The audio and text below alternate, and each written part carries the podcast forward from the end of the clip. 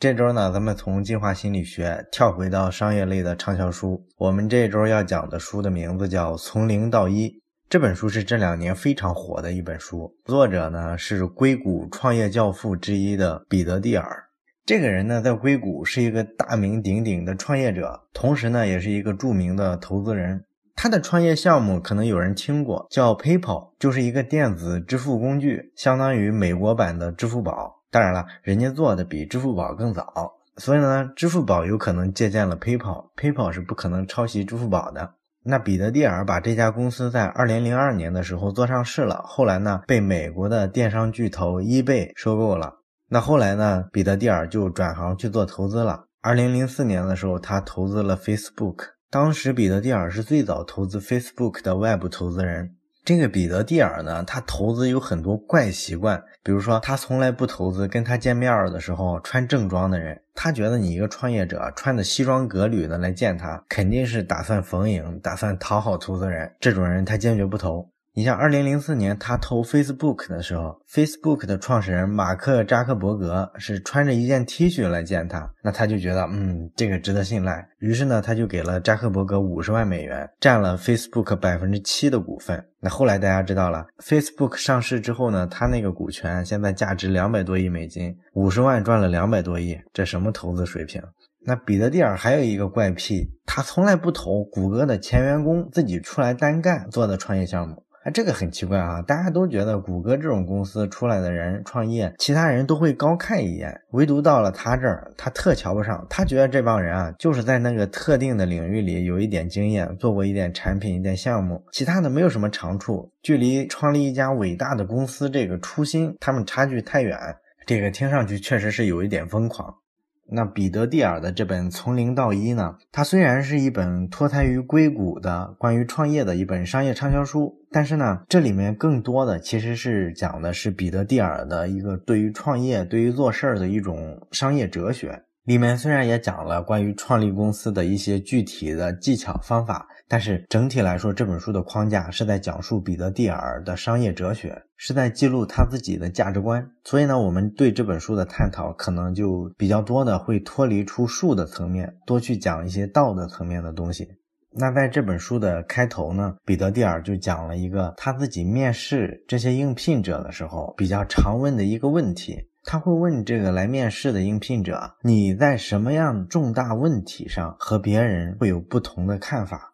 那这个问题呢，看上去好像比较普通，但其实是非常难回答的。你想回答的出彩，其实是非常不容易的。一旦你讲一些模棱两可的，或者是比较空的、比较泛的东西，一下就能听出来。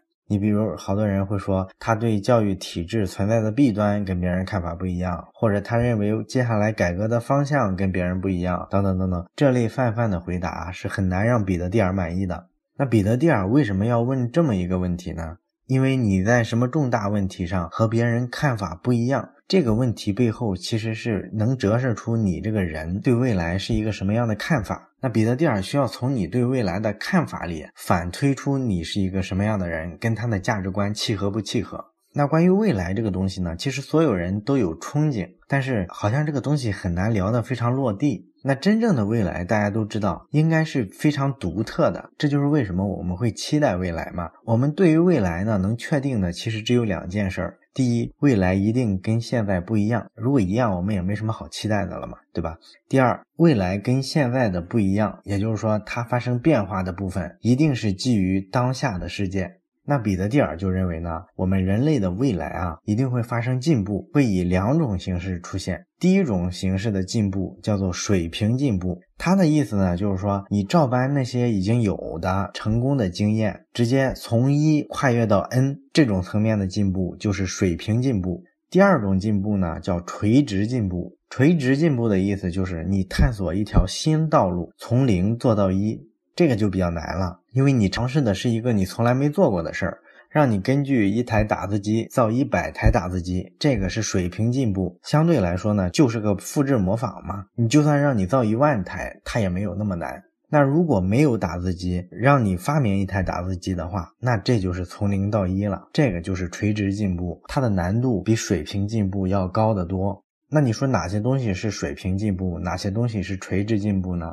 有一个大家非常熟悉的词儿叫全球化，这个就是一种水平进步，是从一到 n 的进步。为什么呢？因为全球化呀，无非就是把一个地方有用的东西推广到全世界。你不管是经济制度、政治制度，还是商品、货物、货币，都是一个推而广之的过程。你比如说，中国最近的几十年被称为全球化的一个非常典型的范例。你去看中国过去的三十年、四十年的时间里，我们的目标是什么呢？其实我们就是以成为今天的美国作为目标的。也就是说，我们把发达国家作为榜样，然后学习他们，想办法成为他们的样子。那我们复制了这些发达国家的所有的一切有用的东西，比如说他们十九世纪发明的铁路，二十世纪发明的冰箱、空调、洗衣机，甚至说整个的城市系统，我们都是跟着人家学习复制过来的。然后在这个过程中呢，我们形成了一些后发的优势。比如说，我们很多地方非常穷，之前可能根本就没有通过有线网络。但是呢，现在有了智能手机之后，它上来就直接能够连入到移动互联网去上网，一下子从一个前农业时代跨越到了移动互联网的智能设备时代，这就是一种跨越式的进步。那发达国家认为这种进步就是后发优势了，你可以跳跃式的去追赶发达国家的脚步。但是呢，不管你怎么跨越，这都是一个从一到 n 的过程。这个过程的精髓就是复制学习。可是垂直进步就不一样了。那垂直进步最明显的领域是什么呢？就是科技领域。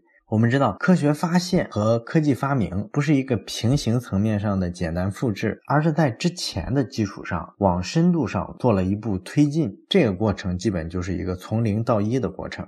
实际上呢，我们盘点一下近代史，我们会发现，整个近代人类的历史其实就是这两种进步方式交织在一起，共同推进人类往前进步的。你比如说，一八一五年到一九一四年，第一次世界大战这个期间呢，发生了两次工业革命，那科学技术迅速的往前推进，同时呢，全球化也逐渐的向亚非拉地区蔓延，这两种进步就是同时进行的。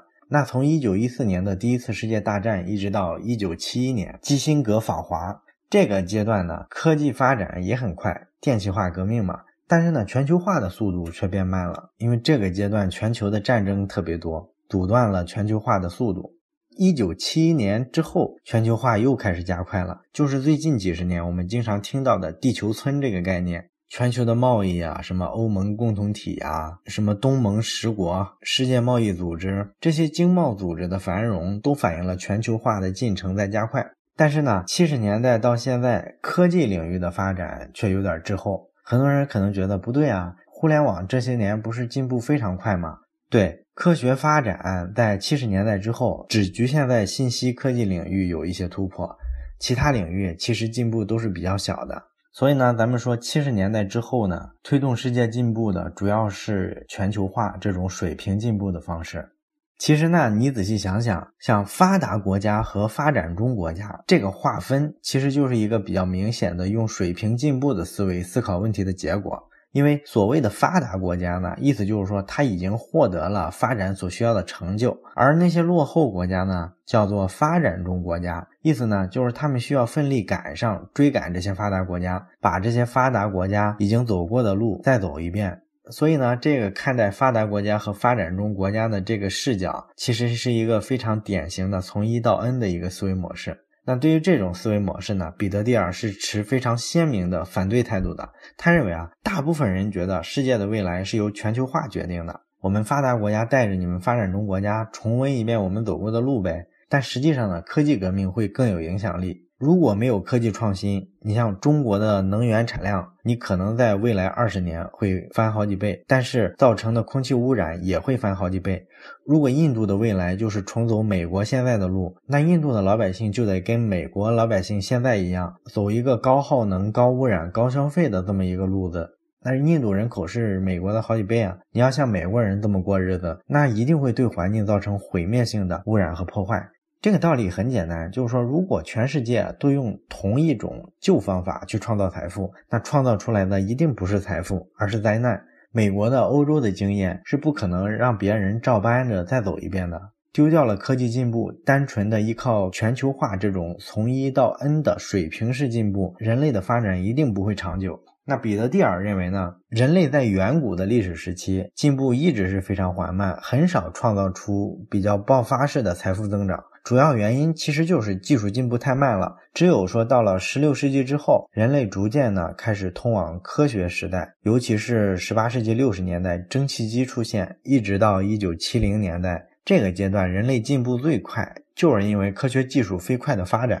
那为什么七十年代之后到现在，人类社会的发展变慢了呢？其实就是因为我们这一代人继承了比上一代更富足的社会财富，所以呢，我们这个世纪的人就没法像二十世纪五六十年代我们的父辈、祖辈们那样持续的去进步。那实际上，在七十年代以来的科技进步呢，只体现在电脑和通讯这两个领域，也就是说，互联网通讯有关的领域取得了巨大的进步。而其他领域呢，其实是原地踏步的。你看我们现在的洗衣机、冰箱、热水器什么的，这个都是几十年前就有的一些发明，现在我们还是在用着这些东西，没有出现一个从零到一的新突破，只有从一到 n 的一个普及升级的过程。所以呢，虽然大部分人对未来充满了憧憬，会认为未来非常美好，但实际上，对于二十一世纪来说，最大的挑战就是尽快创造出新科技，这个压力是非常大的。我们二十一世纪已经过去了快二十年了，我们还没有重大的科技突破。如果没有突破，我们就很难比上个世纪更繁荣。那这是彼得蒂尔对于整个人类社会这个大盘子的一种思考。那回到微观层面，怎么实现从零到一的跨越呢？那很简单，就是出现很多新的创业企业，他们能够创新，提供新思想、新产品、新创意，而不是说把一个已有的市场、已有的产品做一个改良。所有改良式的创业都是从一到 n 的一种进步。想引领一个时代，像苹果手机一样，就必须理解清楚怎样才能从零到一。那怎么才能从零到一呢？彼得蒂尔认为呢，首先就是企业的组织形式一定要适合。什么样的组织形式适合从零到一的这种创新呢？彼得蒂尔认为，在一个大的组织机构里啊，你想发展新事物其实是非常困难的。为什么呢？因为这个大的组织机构啊，基本就形成了官僚层级，它的整个行动是非常迟缓的，效率呢也非常低下。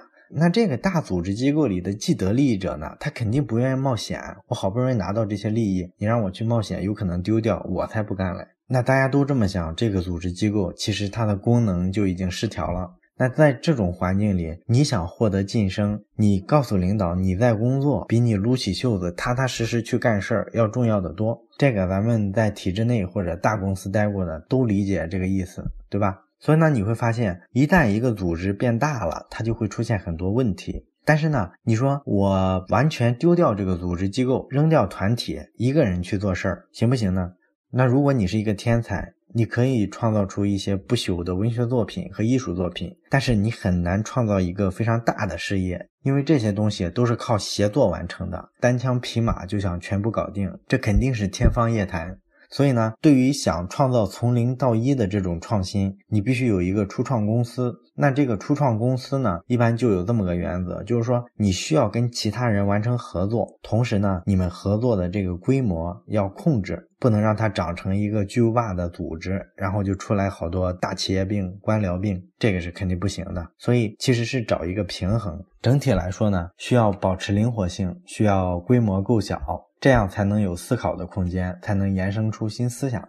那你说为什么现在的科技创新不太受到重视，而全球化反而受到重视呢？这个其实有一个背景，尤其是最近二十年来，整个以科技创新为核心的这个创业圈子被人们低估了。原因就在于呢，美国硅谷不是曾经出现过一个互联网泡沫吗？当时在九十年代末的时候啊，整个世界投资圈进入了一个非常癫狂的阶段。一旦出现什么跟互联网沾边的企业，这个估值、这个投资哗哗的上，其实有点像中国二零一三年、二零一四年那两年的状况，就是你会发现什么幺蛾子出来都能融到钱。当时呢，彼得蒂尔已经创立了 PayPal，他们想去做电子支付。那一开始呢，用户数量都不够，他维持下去其实特别困难。后来呢，他就想给每一位新注册的用户送十美元。那你每推荐一个朋友过来呢，你可以再得到十美元。就用这个办法，他们找到了几十万的新用户。